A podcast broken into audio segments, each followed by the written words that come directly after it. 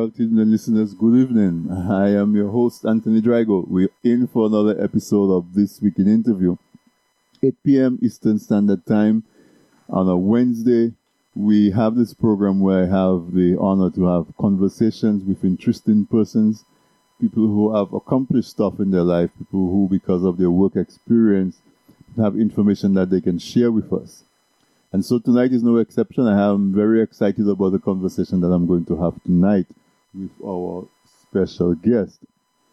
And I want to say welcome back to you, my regular listeners. You know I don't take your your time for granted. I'm really, really appreciative of the fact that you make me part of your weekly schedule. So welcome back.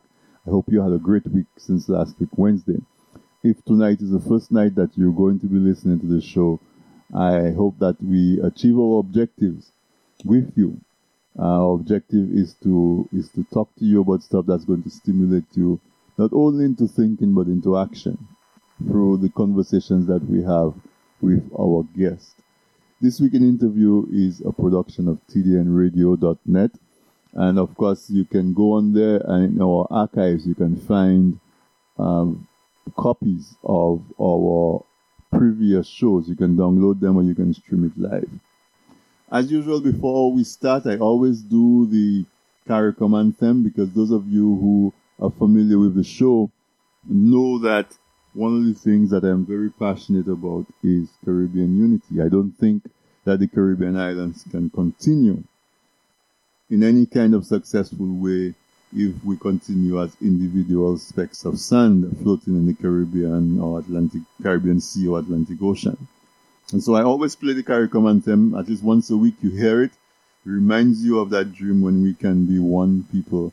Well, we already behave as one people. It's just our politicians and our leaders that we need to lead in that direction. So let's listen to the beautiful Mikkel Henderson as she does the CARICOM anthem if you're going to hear it for the first time, I'm sure you're going to be fascinated by by this song. So, welcome to this Week in Interview. Let's hear Mikkel Henderson, and we take a word from our sponsor. And when we come back, I promise you we're going to have a very special guest on tonight that um, hopefully um, will keep in the vein of this Week in Interview and um, stimulate you to thinking about life in the Caribbean and what we can do to make it better. Let's listen to Mikkel though first. From many distant lands our forefathers came, some seeking adventure, some bound in chains. Through battles waged and fought, through victory and pain, by test of their courage our freedom was gained. In homage to those gone before us, the heroes of lands in the sun, we vow to join hands and to focus on building one Caribbean. Raise your voices high sing of your Caribbean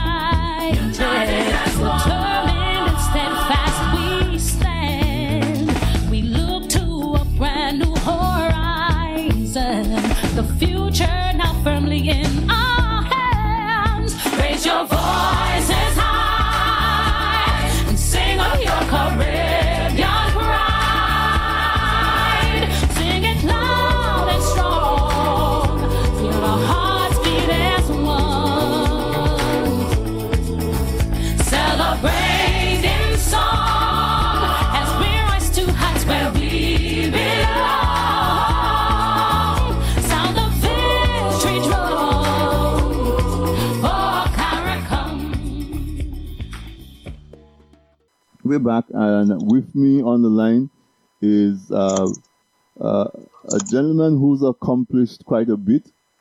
Um, full full disclosure, he and I were classmates at grammar school, so I, I am really very honored and very pleased to reconnect with him on on TDN radio. And I, I, I don't want to spend a lot of time um, talking before I bring him on.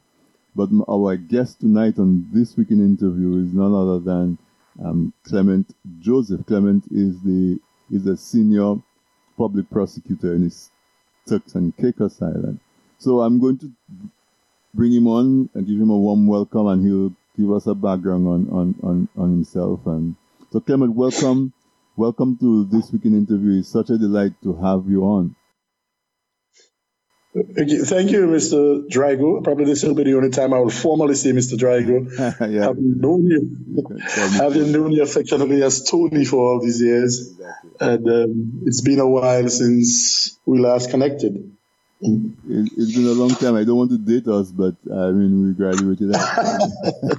we graduated high school in 1983, right? yes, yes, we did. When I say that, my kids look at me like I'm ancient. 1983. we, we, probably were about five. We were children prodigies, so we probably was about we were about five, five at that time. Old, right? yes.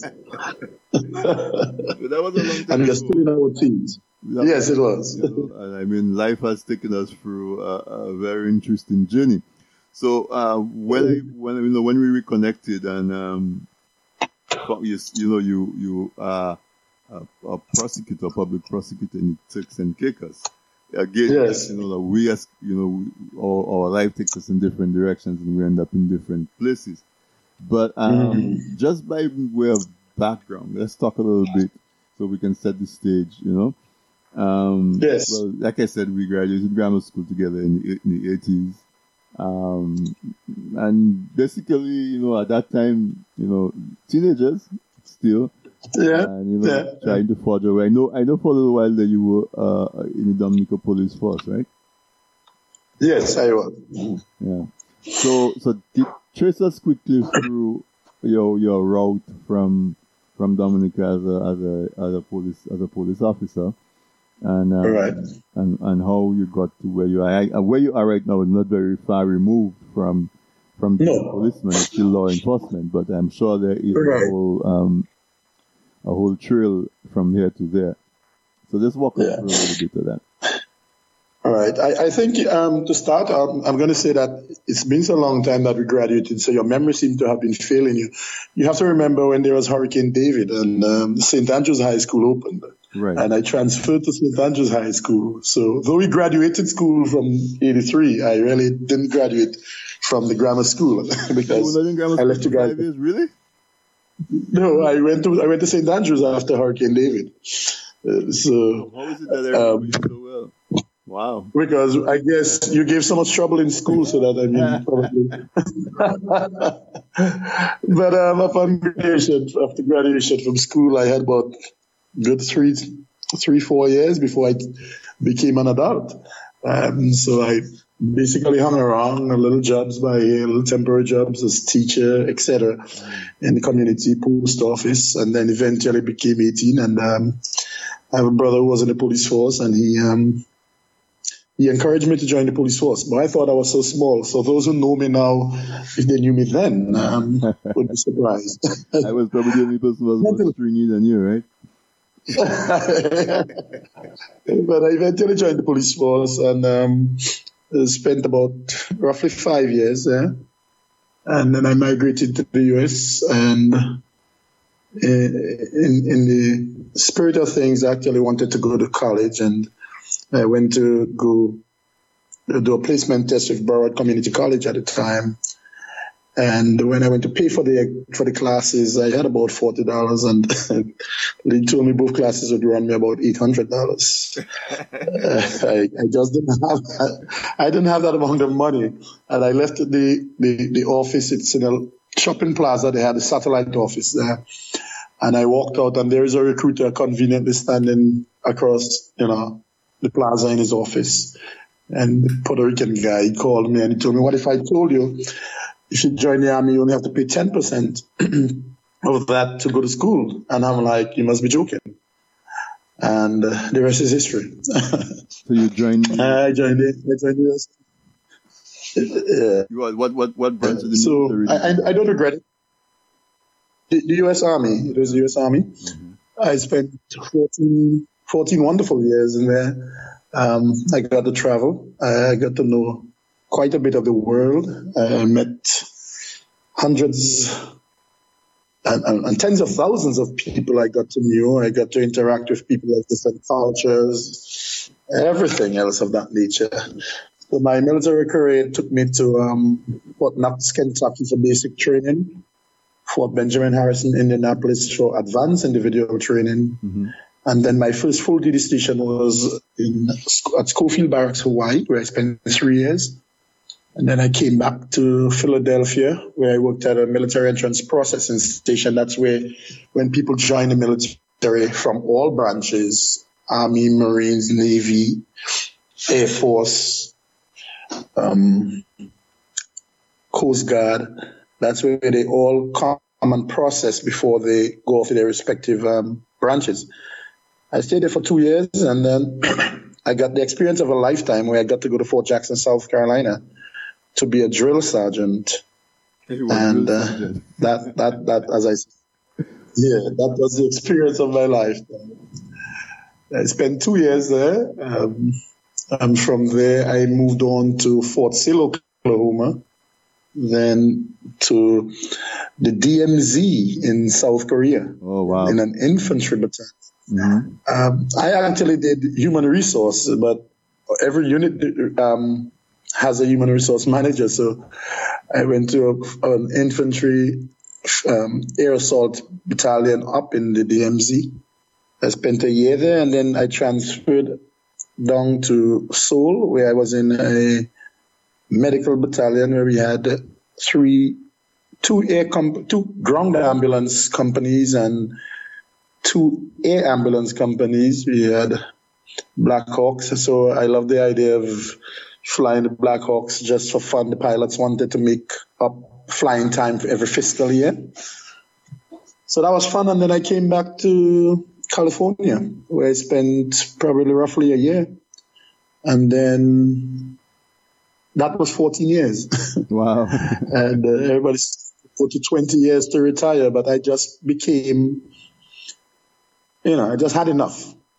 I just had enough and I got out my mom was, you know, aging and I, I wanted to be with her. So I came back to Dominica. By then I'd accomplished, I had gotten a, a bachelor's degree from Thomas Edison University, then Thomas Edison State College out of New Jersey. Mm-hmm. And it was a, a, bachelor's degree in American history slash minor in social sciences. There was not much I could do with that in Dominica, as my mom indicated. So I applied for law school, different places in the US, and in, at UWI. I was preparing to go to the University of Massachusetts when I got accepted for UWI also. Mm-hmm. So I decided it was time, it was best to go to UWI to be with my mom. So I went to Barbados for three years and he was in law school for two years and three months shy of completing my my my time in um, Trinidad, she died. Okay. So I remained another three years in Dominica. I was employed at the Office of the Director of Public Prosecutions. Um, my good friend Wayne Norde was there. He spent a few months when I got there, and then he went into private practice. And Mr. Pestaina and I alone worked together for close to two years. Um, in, in the office prosecuted in um, public prosecution. Director of Public Prosecutions, yes. Okay. And then we were later joined by Miss Nest. And then a good friend of mine from St. Vincent, a classmate of mine, sent me an ad and told me there was uh, an there was an ad for uh, a public prosecutor in Turks and Caicos Islands. So having traveled often and a lot and moved often, I felt there was nothing wrong in moving again.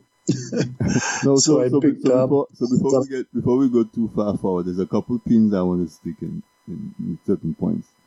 Um, you were tapped to be a drill sergeant. Now, drill sergeant comes with a certain reputation. Um, yes. So I assume They they saw something in your personality to tap you to be a drill sergeant, huh? Well, people you, have that, you, people have that sometimes you of, are, of drill sergeant as somebody who is a no nonsense, hard driving type of person. yeah, you're selected either by what we call DA Select, which is Department of the Army Select, or you can apply. And there is in, in this Army circles, there is a thing that if you apply to be a drill sergeant, they will automatically make you a recruiter. not many, not many people like being recruiters, but um, I, I applied. You applied. and uh, I was to be a drill sergeant, yes, and I was really shocked when um, and I got to be selected. But yes, they have your electronic records and they review it, and uh, and then you get selected. No, the reason I brought that up is because you know, so I, there's a certain type of personality that goes into that, which also, um, you know, says that there's somebody who can command the respect of people and who can, who knows how to deliver orders and how to manage um, persons to get them, in, Yes. knock them into shape. So, so the fact that you were accepted and you worked in that capacity, I guess, speaks to that, to that, to that, to that point. Now, I I hear you talk yeah, about you have to motivate. uh-huh. You say you have to. You have to motivate because you meet a lot of people who, after the first week, they were like, "This is not for me. I'm not going to be here," and um, eventually, you're able to convince them. hmm to stay. Um, so it, it was it was one of my greatest developmental um, years. It helped format my years. Uh, it, it gave me a great perspective on things in life. Being a drill sergeant, it was probably my most um, cherished assignment, and it helped to develop me to who I am today. And you say you say that so nice, you know. Yeah, you have to encourage people to stay. That people might want to drop out. I'm sure if I have to interview some of the some of the kids that that you used to drill, I'm sure they might they might look at it from a different, they might give it to me from a different angle. I'm sure. But Well, w- w- one interesting story. mhm, One interesting story. My first duty, my first cycle of soldiers as a drill sergeant was I picked up work the Tuesday after Labor Day in 1995. 1997 it was. And I went to, it was at Fort Jackson.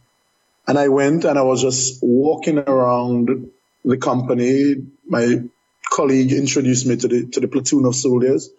And there was this tall guy at the back looking at me, smiling.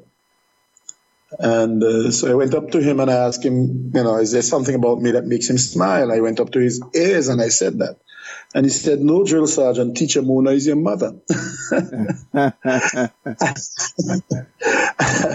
I am now shocked because there it is. I'm coming to be a drill sergeant and a, and- a recruit is coming to tell me knows me, teacher Mona is my mother.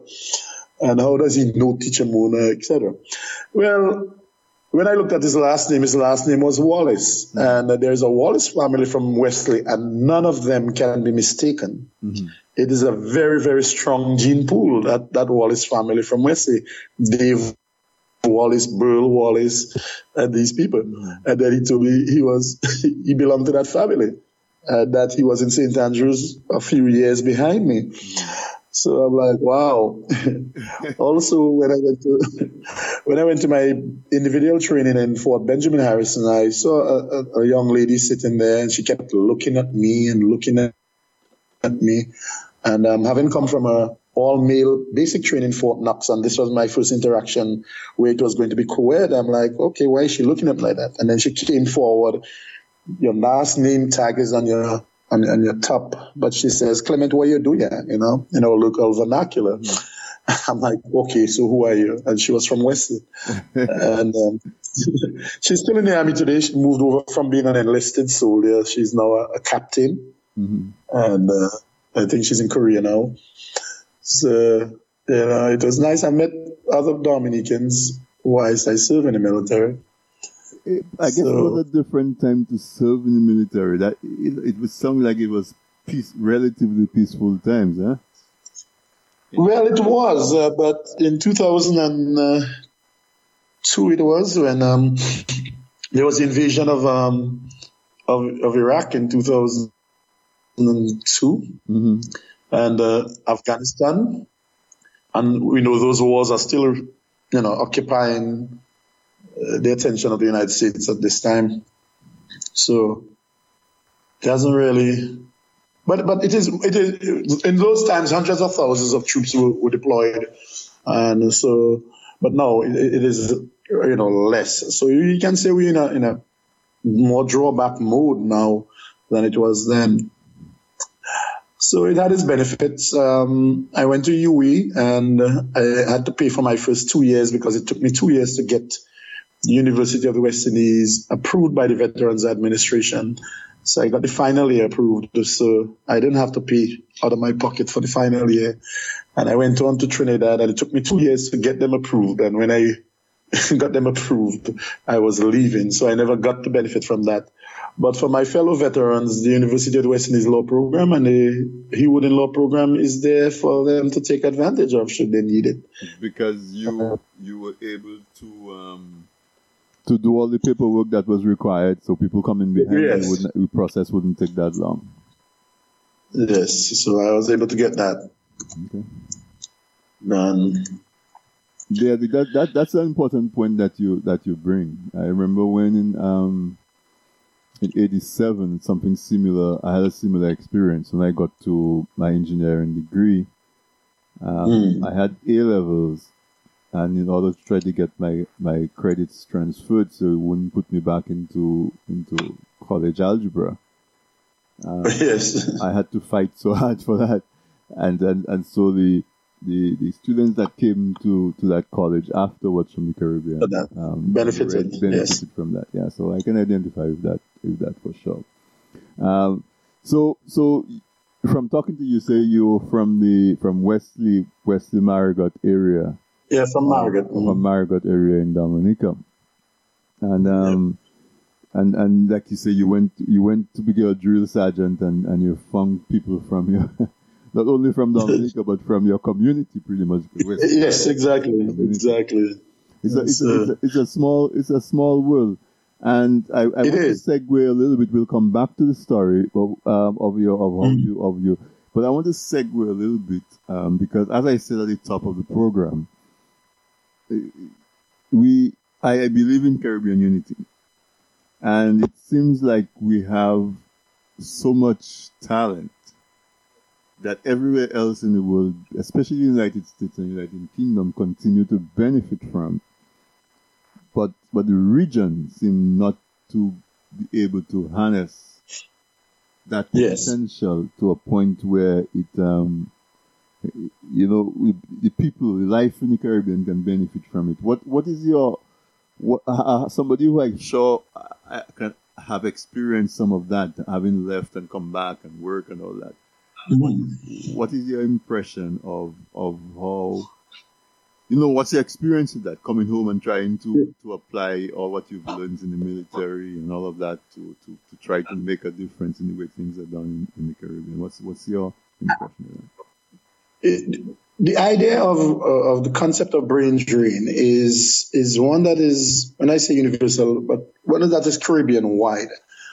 And uh, the thing about when people go outside the region and they get educated, you you will find that the persons who are educated outside of the region leave quicker than those who are educated within the region.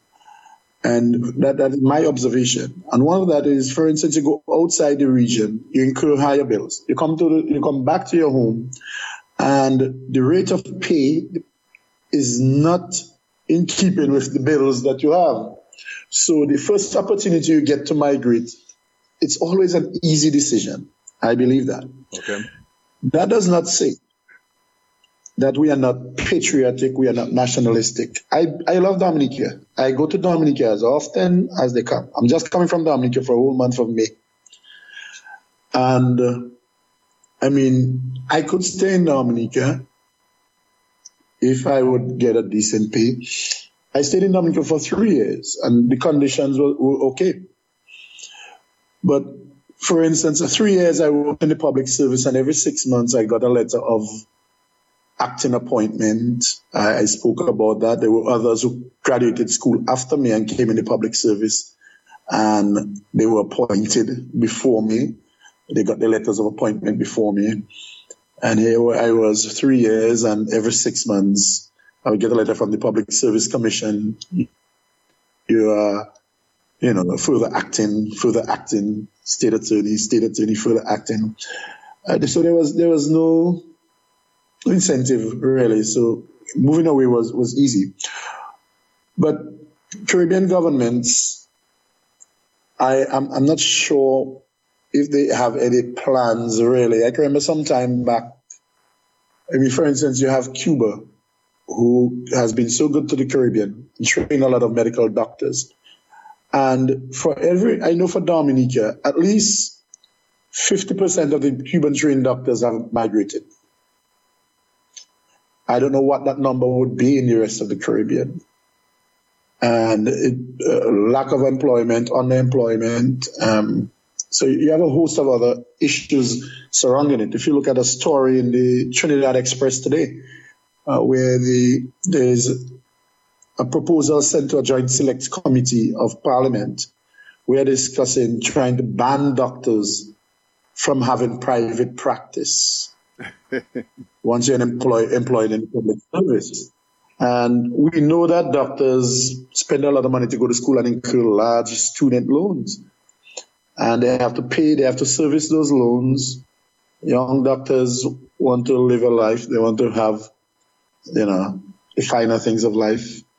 And uh, so it is, it is difficult for them on a public service salary, of which the governments really cannot afford more based on our economies.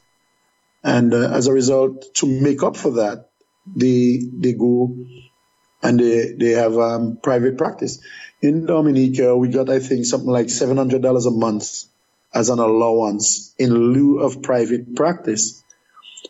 A bail application, a lawyer in private practice charges $700 for that, a bail application. And that takes all but what, an hour? uh, he also does some land transfer where he gets one or two percent on on that. He also goes to the magistrate court, represents three clients, you know. So those are the things, you know, the, the tug of war that exists between the public service, private practice, and some of that. Um, for me, private practice, I'd love to go into private practice, but I have a moral compass in me that would make it difficult for me to represent certain classes of offense. And um, so, yeah. You see yourself being more comfortable on the prosecution side rather than in private. I, I love prosecution because I, I, I think I, I, am confident I could survive either way. Mm-hmm. But um, as you alluded to earlier, joined the police force, uh, 14 years in the military. I'm just kind of law enforcement minded. Right. And uh, to be, being a prosecutor comes more natural than, than being a defense um, being, being a defense attorney. So, um, all right. So let, let, me, yes. let me take a quick pause here because we are the, we are at the bottom of the hour. And for our listeners who joined us okay. after we started, I just want to tell them that my guest tonight on this Week in Interview Mr. Clement Joseph. He is a senior senior public prosecutor of the Turks and Caicos Island, and I'm very happy that he was able to join us tonight on this Week in Interview. And we're basically just tracing back his career, and I'm hoping that we can pick a little bit of his on his experience as somebody who's familiar with the laws in the Caribbean. Um, I guess we're under the British system. So again, my guest, um, Clement Joseph. Um, he's originally from Dominica, but he is a senior public prosecutor of the Turks and Caicos. Um, so, so Clement, before I, before I, we, we did that, you were you were alluding to the fact that you being on the prosecution side seems a more natural fit for you. So tell us a little bit about your job um, for for young aspiring young aspiring lawyers, people who will be in law school right now and maybe trying to decide whether they want to go into litigation and if they want to go in which side. You know, Just give a little bit of a of, a, of an idea of, of what it's like to be a public prosecutor. Well, you know, um, with law, you can do anything. I, ha- I have a niece in um, the British Virgin Islands, and she told me, Uncle, I wanted to be a, an interior decorator. So I asked her, whose interior are you going to decorate in the British Virgin Islands? so I eventually, I eventually convinced her. That, uh, she got a scholarship. She went to university in London. Uh, she did a uh, LLB bar school, and she also did a master's degree. And she she's not practicing. She works in a in a trust company, but she has the respect, and she she's able to get a, a, decent salary because she has the qualifications. But when it comes to to uh, litigation, I a lot of people say that I like to argue, so this is a natural fit for me. um, you have to have a competitive spirit. Um, you have to read a lot. So that's why most you hear sometimes people say read for the degree of law because it is a lot of reading. My eyes have gone bad not because of age but because of reading to so much, and um, so you you have to read a lot. Um, prosecution, whether either side, it it it can come easily.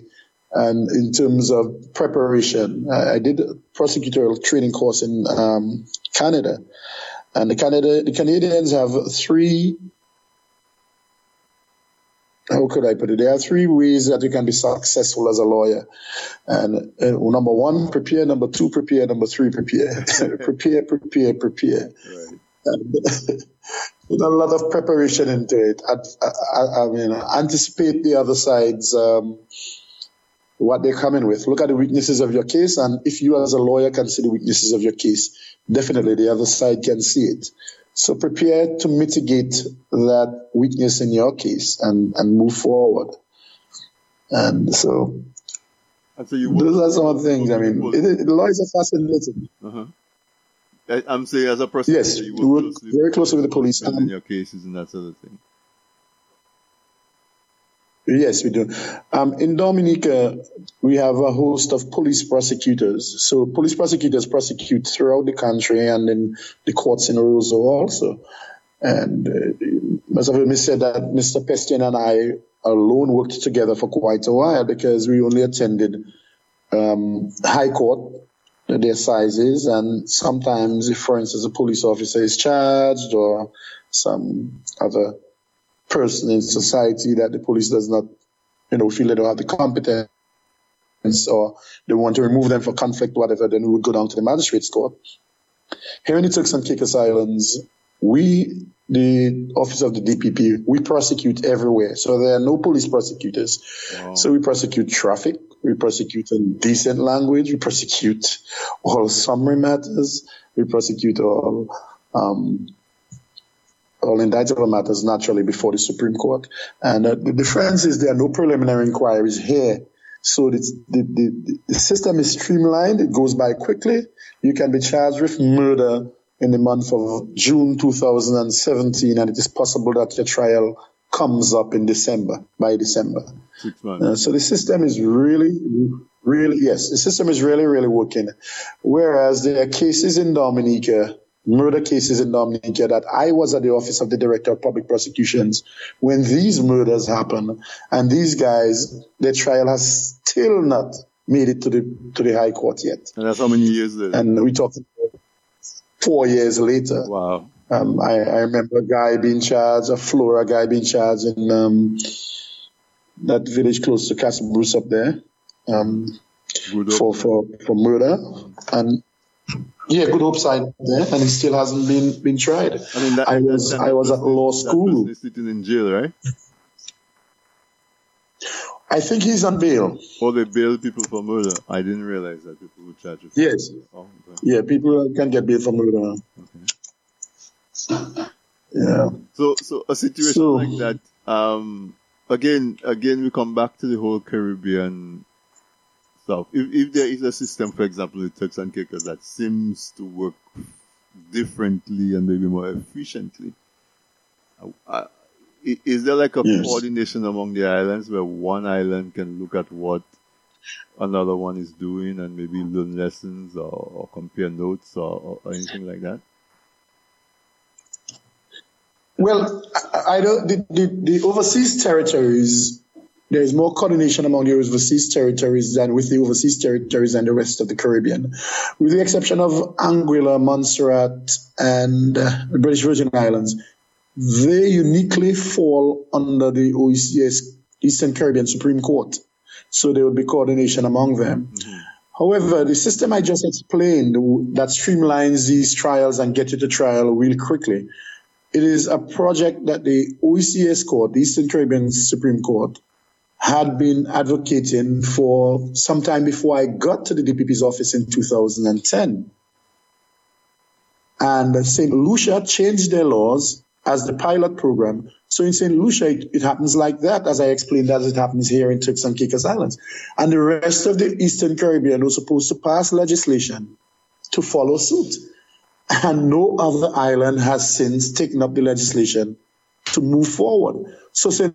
Lucia has moved forward and it has worked and is working well in St. Lucia.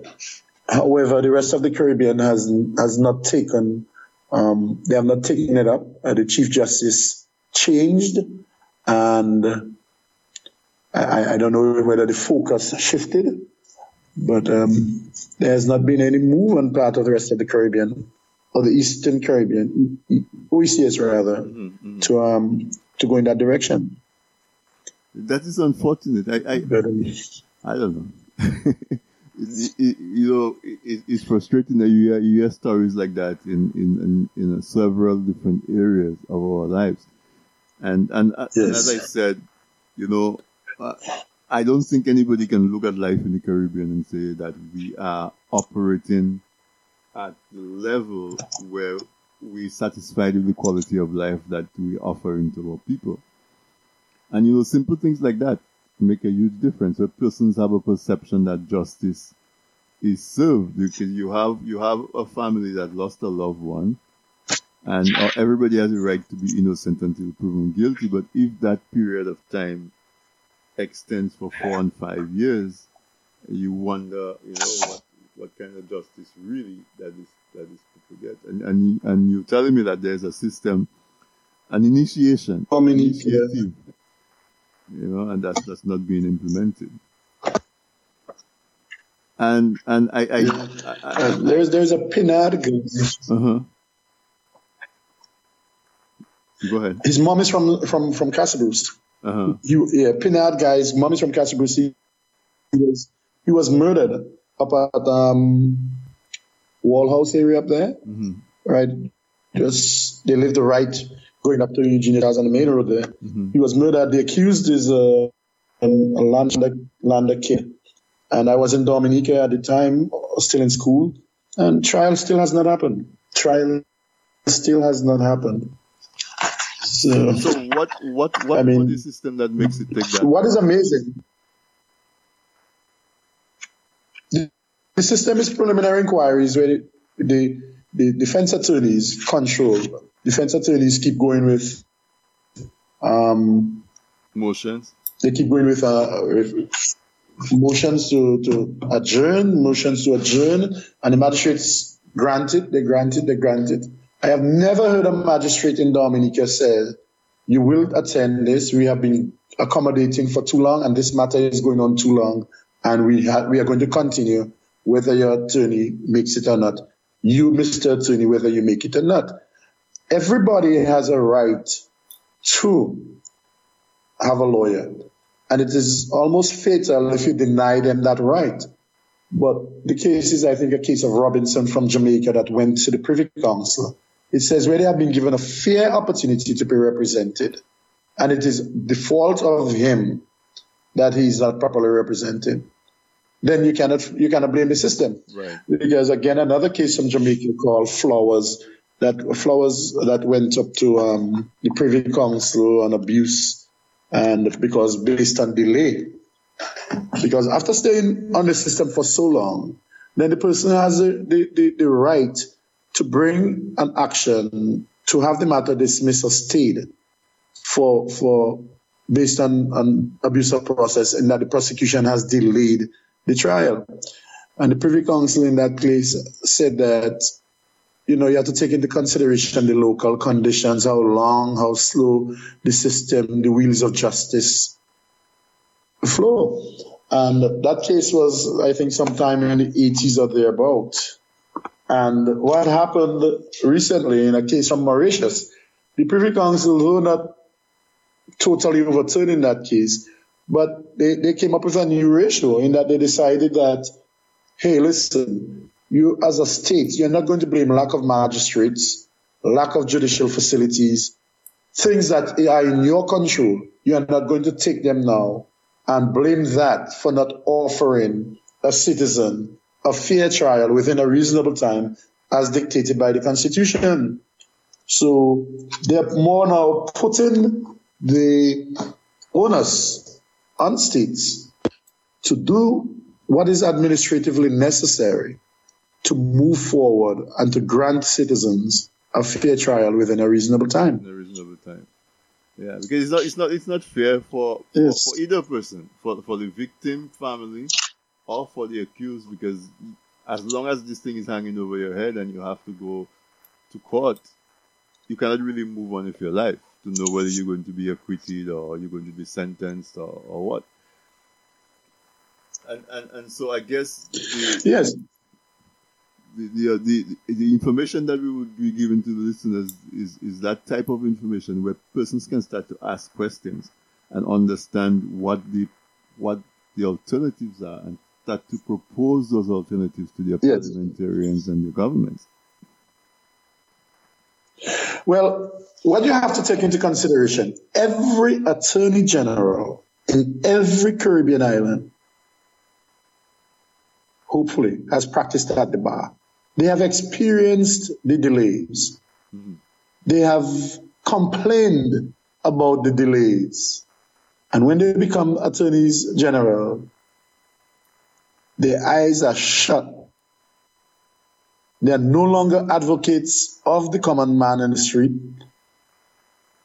And attorneys general should go about looking to make legislation, to pass legislation, to streamline the system. Most legislation have been tried and proven in other islands. They have been tested before the courts. So, for instance, the one of getting rid of preliminary inquiries and have what we call a sufficiency hearing, where in one day a judge looks at the, the, the file and decides there is a prima facie case to be answered or there is not. Right. One day. and I'm talking about years. A preliminary inquiry is still carrying on where a magistrate has to decide whether there is a prima facie case. And attorneys general, they, they, they have seen these, they have heard of them, they know of them.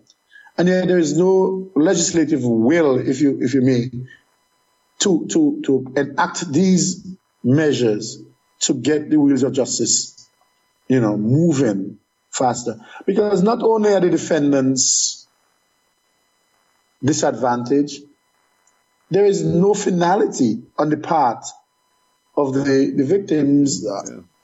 Of the victims and their loved ones in cases of murder or manslaughter. There, there is no, I mean, mm-hmm.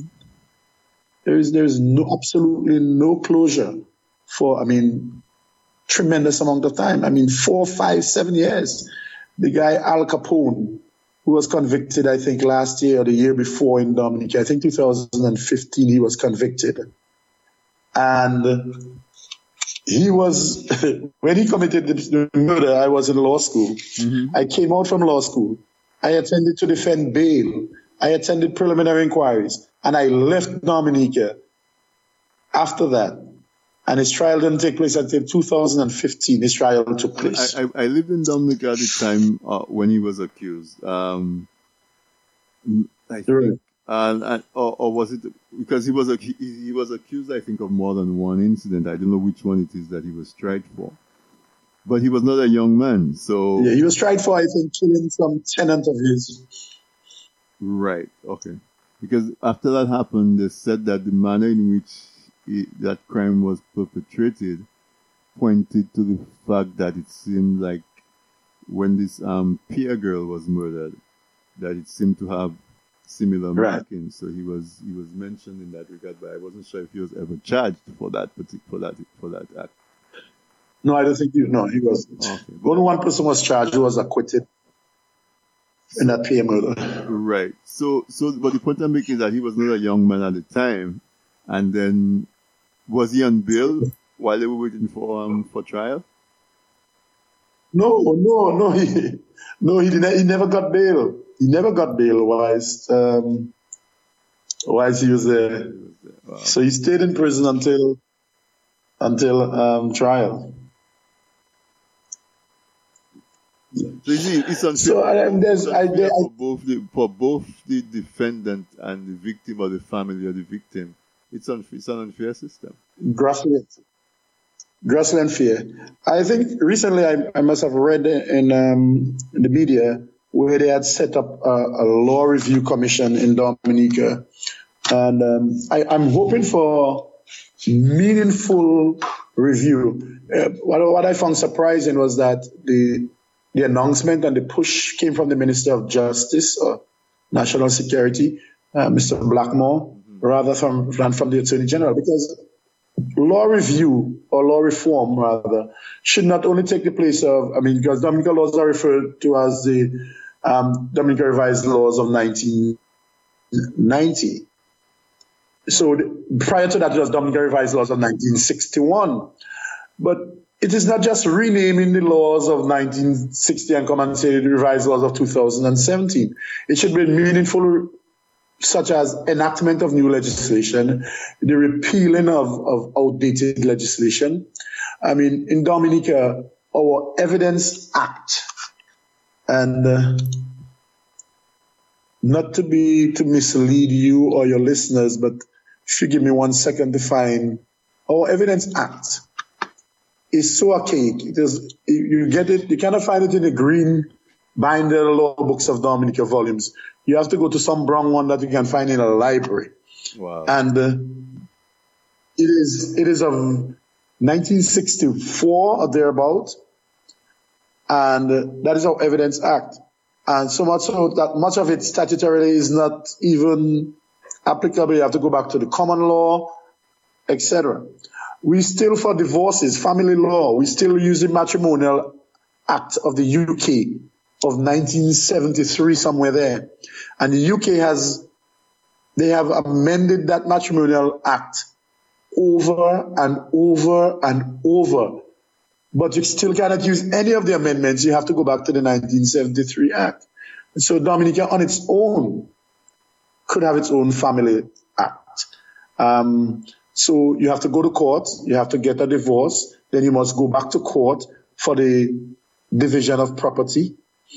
And when you look at Barbados, where when you file a divorce, it is one package. You file for divorce, it includes custody, it includes um, it includes the, the, the, the division of property. So you go to court, yeah, you go to court one time and you deal with everything. And so we, we definitely need some type of changes to our legislation that an enactment of new legislation. But let me ask you. Let me ask you a question based on in that regard. The fact that mm-hmm. all, like even the OECS, for example, is subjected to the OECS Supreme Court. Shouldn't that, in a sense, mean that there should be a serious move towards the having a uniform set of laws in in the countries, so that when they get to the to the regional body, it's applicable. It, it, it can be considered. I mean, is that not something that that We're- we, we operate in a unique environment, pretty much like the EU, in that whilst there has been legislation that has empowered the, the OECS Court or the Eastern Caribbean Supreme Court to have jurisdiction over the islands, however, we are still independent countries and the sovereign. So we have our own laws. So the law, the judges must interpret each matter in accordance with the laws of the of the of the particular island. wow. Yeah, there has been there have been a lot of um, you have you, there are a lot of um, legislation that has been harmonized across the Caribbean Um, you have had people like uh, from the British High Commission where they have sought to improve the laws and harmonize the laws of money laundering and and, and confiscation, etc., civil forfeiture across the OECS. So they had a wonderful project where they went to every island and um, got them to pass legislation to to deal with that. Well, I don't I don't want the to proceeds of crime, but I think they need to hurry up and get to Dominica then in that case. you don't have to comment on that. just me. That's just me taking I reserve my comment. yeah, but if they have no, but I'm serious. But the thing about it is that you have these governments who will never, or not never, but will be very reluctant to participate and to and to seriously adopt those types of rules and those types of regulations. Speaking of which, I want to jump to a, a yeah. aspect of that where I always wonder. I don't know if you if, if, if you can shed some light on that. Um, when you get a passport from Dominica, for example, right now, it says it's a it's a CARICOM passport. But however, Yes. it's a Dominica passport. So how can it be a CARICOM passport if it's a Dominica passport? Because each island seems to have their own applica- their own things for their passport. So how can it be the same Mhm. passport? Yes. Well, I, I, I think that is more cosmetic than than you know Than substance, huh? it's more com- cosmetic than than yeah, than substance because they all have the CARICOM logo on them. So every passport has the CARICOM logo on them, but then the coat of arms um, appear on the on the front, which on the island country, and so we say we have a a, a, a CARICOM passport, and one of the biggest differentiation from having a CARICOM passport versus the old passport that persons have then, are these now are mach- machine readable. So you're able to, um, when you go to any, you know, port, they have these readers where they could pass it. And when I worked immigration office, everybody who came in, I had to, the ED card that you fill out, I had to sit in and write that in a big book. so when the flights left, I had to do all these entries. And I went to Dominica and the guys just scanned that and they can just run a report. So naturally, I was envious of them not having to, you know, write down all this information again. So I, I don't think, I, mean, a CARICOM passport, it doesn't, it's just, anything in terms just of the logo of CARICOM. Right. You know, the, Yeah, the reason yeah, I'm asking that is because so many of the islands sell their passport. So I always wonder, and, and there's, there's not a uniform set of rules or uniform price or anything to that effect.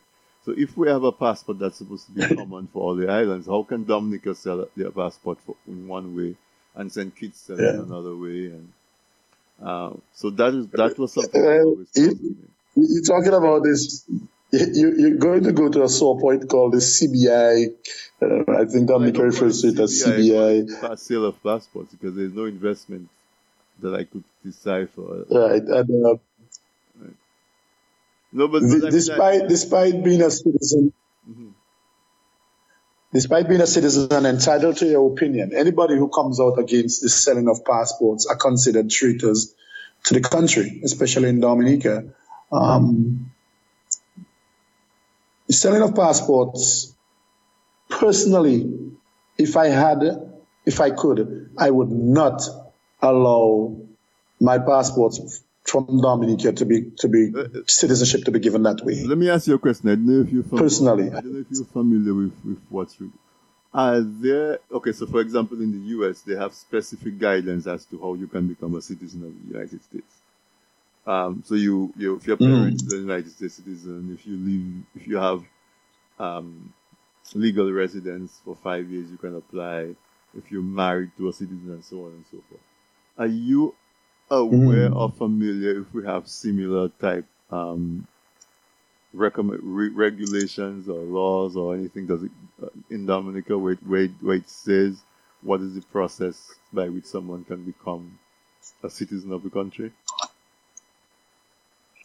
Well, first, the the, um, the, the Constitution in um, Section 97 tells us where uh, it gives us the root of citizenship, and then it allows the um, Parliament to make subsidiary laws as far as citizenship is concerned. So if you give me a second, let me just get the Constitution and Section 97 first to just look at the groundwork that it has set. Um, so- Section 97 says that every person who has been born in Dominica is immediately before the comment, who having been born in Dominica before the commencement of this constitution, which we know came into effect on 3rd November. Mm-hmm. Once you were born, they became a citizen. Right. And then it says that everybody who immediately before the Constitution, who are citizens of the U- United Kingdom and its colonies, and who were naturalized as Dominicans before the act came, the British National Nationality Act, they would also become a citizen of Dominica. And then the, one of the most controversial parts of that constitutional provision is Section 3 sorry, 98. It says, section 98, it says that if you were born in Dominica after the commencement of the Constitution, and your peer, sorry, out of Dominica, and your parents were Dominicans, and you were born in a place that was not a colony, you cannot get um, citizenship. Oh, really? So it says, Section 99 says, a person born outside Dominica after the commencement of the Constitution shall become a citizen. But if you're born before the citizen, before independence, and you, you were born to a sovereign in a, a foreign sovereign power, you are not a citizen of Dominica. So, like my sister was born before the Constitution, and she was born in Guadeloupe. She carried a Dominican passport for years. She changed her passport over 10 times. And when finally I went to renew her passport in 2000 and something when I was in Dominica, I was told, hey, she was born in Guadeloupe, so she's not a citizen. So she must naturalize. So I had to go through the whole process of having her naturalized, which ended up changing her name Wow. from what she was known. Yet, Father, there was a priest in Dominica who was born in Aruba who should have had to, they had the same thing. And there was such an outpouring of support for him that he got all of that wavered and he got his passport. You know? So, Coffee, I think it was. Yeah. So, so it's saying that if prior, if prior to 1978, whether your parents are Dominican or not, if you were not born in a Commonwealth nation, um, to to make it broad, if you were not born in a Commonwealth nation, you a colony, yeah, you would not um, you could not become a citizen. you would not okay. So, okay, so and then they have the usual things like if you marry if you married to a Dominican, you can apply for naturalization. Yeah, so section uh, it's um it's Act one ten, chapter one ten, that tells you all the, the, the conditions, acquisition of citizenship. So it says we're under a law enforcing Dominica, adoption of children, they can become a citizen by adoption, uh, by registration, and uh, naturalization and it, it sets out the criteria that you must meet. For instance, Is there a a period of five years. Okay, resident. Yes, it, it gives that. So chapter 110 gives that. Now, if you go to the Dominica website for the laws, you will see there are amendments to that. there are amendments to that act um, quite a few times. And one such amendment talks about the Commonwealth of Dominica Citizenship by Investment Amendment that deals with how these citizens by investment can come about. So we, we have quite a few Except different things as to how you can become a citizen. okay. Yes. Because I wonder, I always wonder about that because I know like people like to compare the sale of passports in the Caribbean to, say, for example, the United States as a has an investment program, but in the United States, if you invest, there's certain if you meet the criteria and invest, you get residency. You don't get citizenship right away. You get residency, and then you qualify for citizenship. From my own. But yes, you get residency, which is a pathway to citizenship. Eventually, you get citizenship. Right. But the thing is, for instance, these people don't get that residency by investing in it in in um in in the United States and staying five miles, five hundred thousand miles away.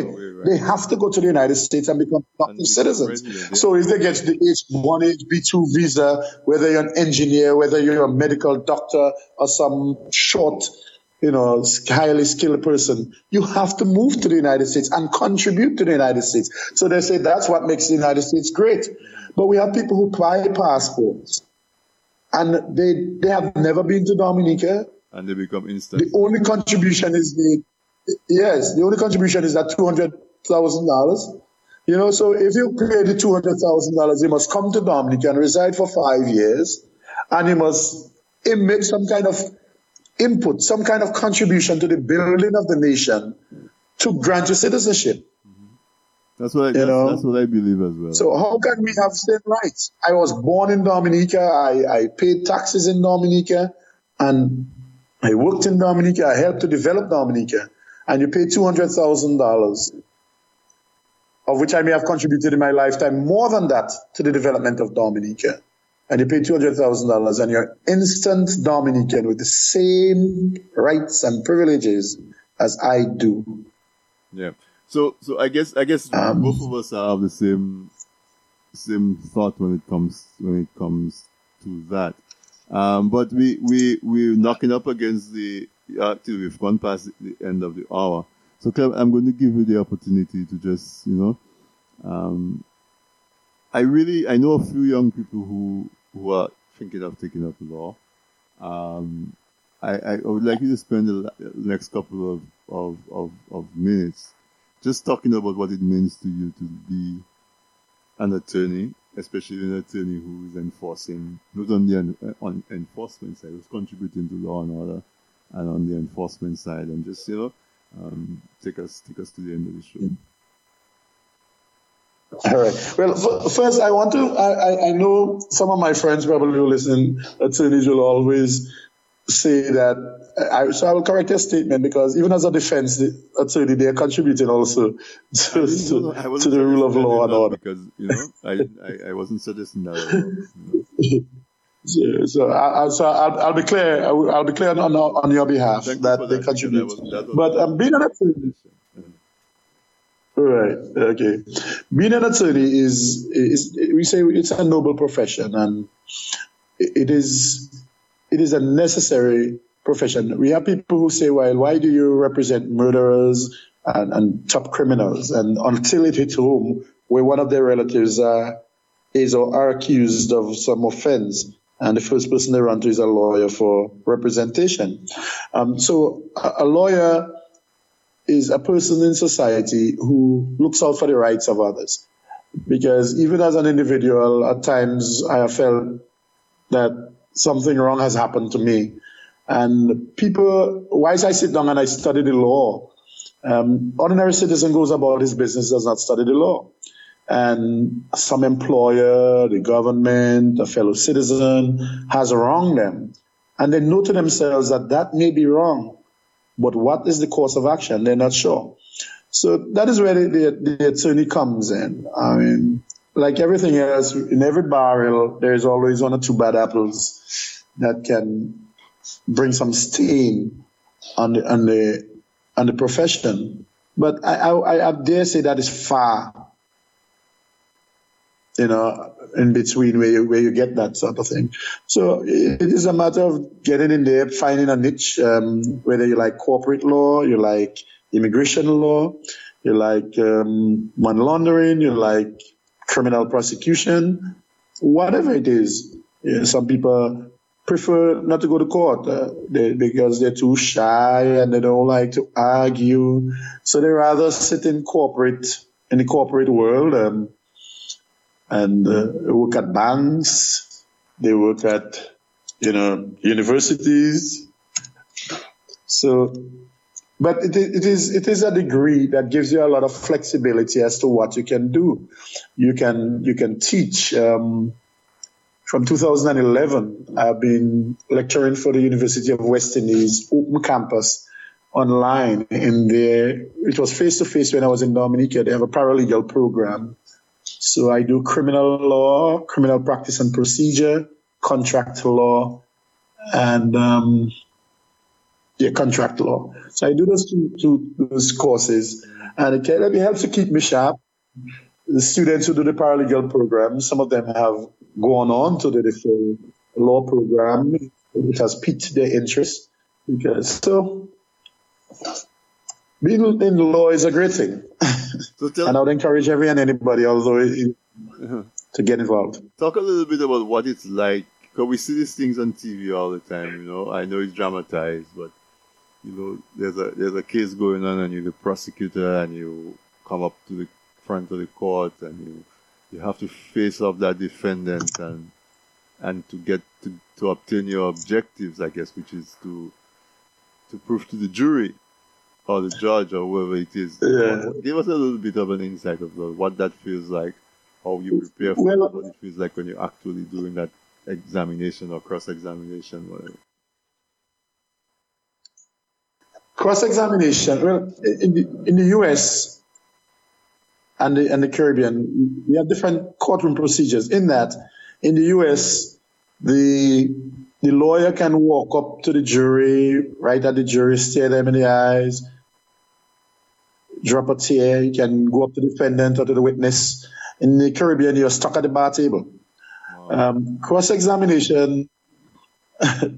in in cross examination of a defendant is a prosecutor's dream because it is there that you can raise lots of inconsistencies, and the preparation has to call for knowing outside of the box.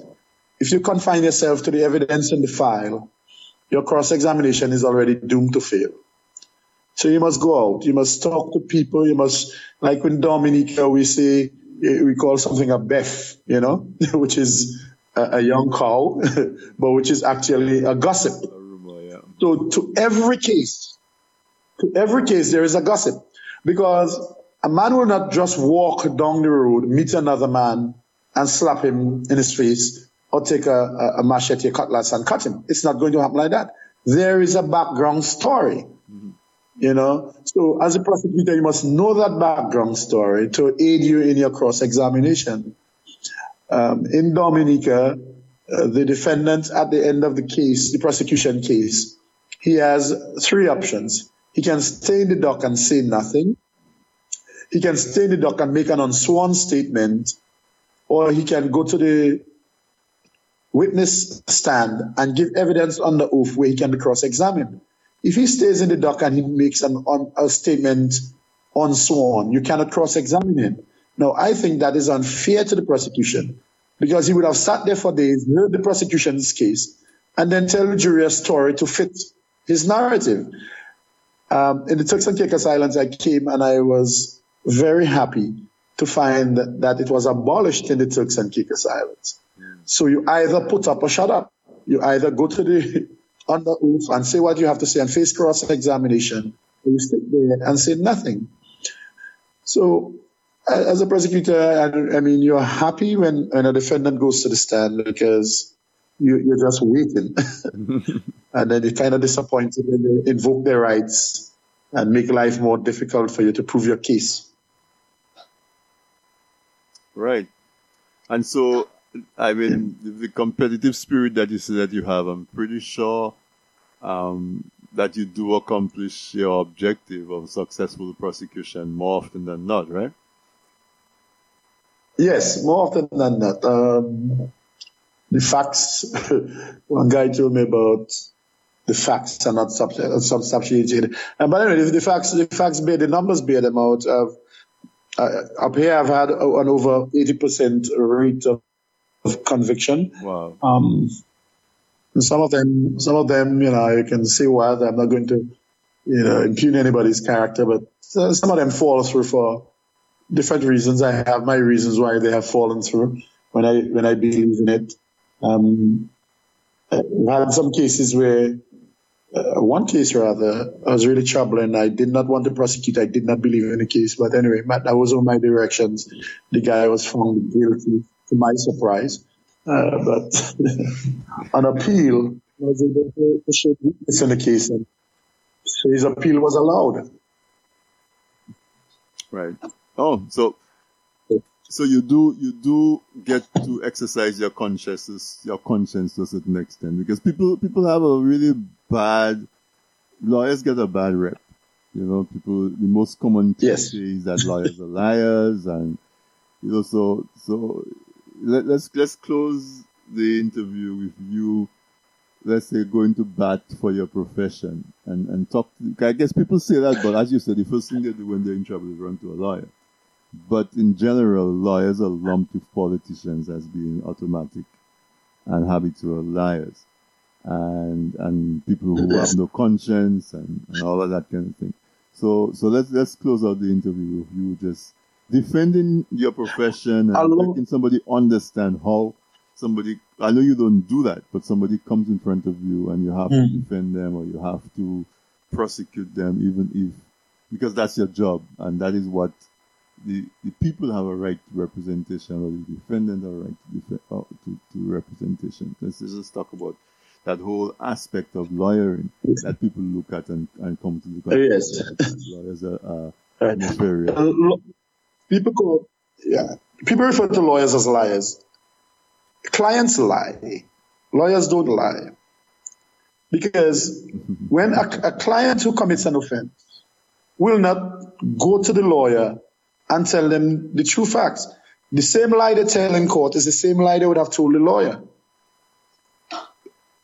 The Court of Appeal will overturn a decision if a client says that this is what I told the lawyer was my defense, and the lawyer refused to put that defense in court. Because as a lawyer, you're going to figure out fa- fact from fiction. Mm-hmm. And here's a client giving you a story. And you're going to say, man, that doesn't sound true. I cannot go there and make a defense based on that. However, the Court of Appeal will overturn that decision and say incompetent counsel if the lawyer refuses to put the defense given to him by his client. So when the lawyer says, well, no, on that day, you did that and you did that, and tell the police officer you were lying because you beat my client. The lawyer wasn't there. Why are you calling the lawyer a liar? That is what he was told. Because it is the same thing when I get a case file and I'm told that this is how the events went down. That is how I have to go represent it in court. I wasn't there. So why am I the one that is being called a liar? At the Court of Appeal earlier this week, uh, no, it was last week, there was a guy that I prosecuted. He got 10 years for grievous bodily harm. During the trial, we had good conversations. And from he got convicted, he's applied for bail. His appeal came up. So I came and I said hi to him. His mother, his mother was visiting with him. And like they wanted to cut my neck. So I said, just listen, just hear me out for once. You had a problem with Mr. Parker. He reported you to the police. You are not mad at Mr. Parker. The police arrested you. You are not mad at the police. A magistrate heard your matter and committed you for trial in the high court. In the high court. You are not mad at the magistrate. The, the judge found there was a prima facie case that you should go to trial. You are not mad at that judge. Seven jurors, your local, your peers, found you were guilty. You are not mad at them. The judge sentenced you to 10 years imprisonment. You are not mad at them. Why are you mad at Clement Joseph?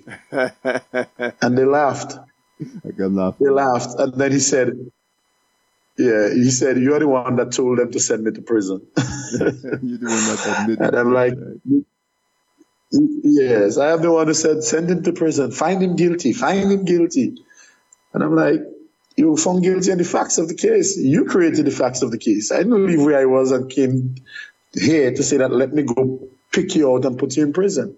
So lawyers are not liars. Lawyers are advocates and they advocate for people. They make representation on behalf of people. So if I am sitting in my office, something happens in Marigot and I'm sitting in my office in Roseau and you come to me and you said, these are the events. This is the chronology of the events. These are how things went down. When I go to court, every prosecution witness who takes a stand, I must cross examine them in line with what you have told me. and then you hear the victims go out there and they say, those lawyers lying. They say this and they say that. That's where that thing came from, to say that lawyers lying. When lawyers suggest to them alternative facts according to, to, to Trump, alternative facts. Alternative They're accused of lying. Uh, uh, let, us leave it there. My colleagues are not. Uh, go ahead. Yes. so they're not lying. That's just all. That, that's just what it is. I like the way you so I, I, I hope I've made out a case on behalf of my colleagues. I, I think you had your case from the opening. You said the lawyers are not liars, the clients were liars. so we are we have further down Of course. but Coach, let me just say. I want to thank you for having me, man. I wish we could talk and talk and talk. But um, no. sometime in the future, maybe some years from now, we'll revisit the scene. certainly, certainly. And I want to say I'm so I'm so happy and, and delighted that you were able to, to be on this week in interview. I think we had a really good conversation. We learned a lot. Um, you have accomplished a lot. So let right. me say congratulations to you. And you're still a, a young man. So there's still, we still have yeah. eyes on you and, and, and we keep and continue admiring your achievements. So, so all the best and, and thank you. I hope our, our, grammar school friends like Teddy Brady and, um, and Nathaniel Isaac and Philip Eugene and Alfred Serafin and the whole grammar school crew, uh, Waiki and all these guys. Yeah, we should have a big reunion one day. We were, we were, um, we, we were a special, a special crew. Um, there is, there is a movement yes. to try to do a reunion. I know there was a reunion, reunion at 83. Um, I also graduated in 84 because I went back for another year in high school because I missed all my, I okay. yeah. So I do, I'm part of 80, I'm straddling 83 and 84. So the 84 students are trying to plan a, a reunion for next year. Um, but there are some okay. on there as well, like Mac Morris and so on, who were also 83. Um, so maybe, you know, Bruce, okay. those guys. Um, but, but I want to say thank you so much for, for being on this week in interview and thank you for sharing your experience with us. I, I think my audience will agree that this was a very informative um, interview. And one of the things I like to do is I like to highlight something of my interview that, that I like to say it's an action, an action like a homework then. And where I want to go is yes. encourage the listeners who from the different islands to, to find out a little bit more about the laws that we talk about, especially that one where we could streamline the process for which cases move through our legal system to get them heard quicker and yes. more efficiently so that justice can be better served. Find out more about it and yes. contact your pal rep, contact your, your, your justice minister, contact your attorney general, and let's see if we can get some attention to that aspect of it and get some movement and become familiar with the laws, become familiar with the, with the law review process, and, and let's see if we can um, influence a little bit of that aspect of our lives in the Caribbean. So Clement, one more time, I want to say thank you and I wish you all the best. Thank you. Awesome. Thank you, Aaron. Okay, great. All right. So listeners, there you have it. I think you'll agree with me. Another tremendous conversation on this week in interview. Um, another shout out to my audience. Um, some of you who listened for the first time, I hope I've convinced you that this is worth listening to on a Wednesday. Um, well, the shows that you missed, or if you missed anything on this show, you can go to the website. Usually by the next day, by Thursday, we have the, the podcast up on the website. We have quite a few interesting conversations on there. We have some health issues. We have some political, some social, um, uh, interviews on there and some personality interviews as well, like tonight, where we talk about people and their achievements and, and what we can learn from them. So go on to tdnradio.net check out the archives.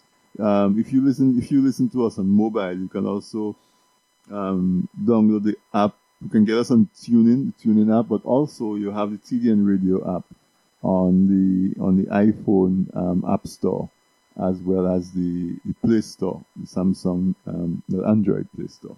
So you can go there, check it out, download it. But we do this every Wednesday night at 8 p.m. Eastern Time. So I'll see you next week, Wednesday. Um, we have another interesting episode of This Week in Interview, and I like to call it episode because it sounds like a soap opera, maybe installment um, of This Week in Interview. And in the meantime, have a great week.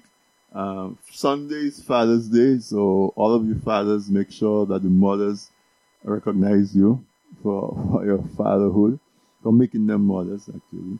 And um, I will see you next week Wednesday. Uh, good night to our producer and engineer Sam. Always doing good to keep our mics live. Um, on Friday, I know if you're in the New York area, um, TDN Radio should be carrying live a conversation with. Um, I'm not doing the interview, but I'll be carrying it live on TDN Radio. I think there's um, the gentleman visiting and he wants to talk about the um, the, the passport sale program. They call it citizen by investment, but it's the passport sale program um, that they have going on there, where um, is the main income earner in the country, unfortunately. Um, so if you look, take a listen, if you're in the New York area, attend, ask your questions, come defend it, or come get more informed about it. Um, but it's, it's, going to take place at 7.30. I'll try to see if I can get some more detailed information so I can post it on the Facebook page. So for those of you who want to find out where it is. But in the meantime, let me just say good night and I will see you next week, Wednesday, when we do another episode of This Week in Interview. So good night and happy Father's Day to all the fathers out there.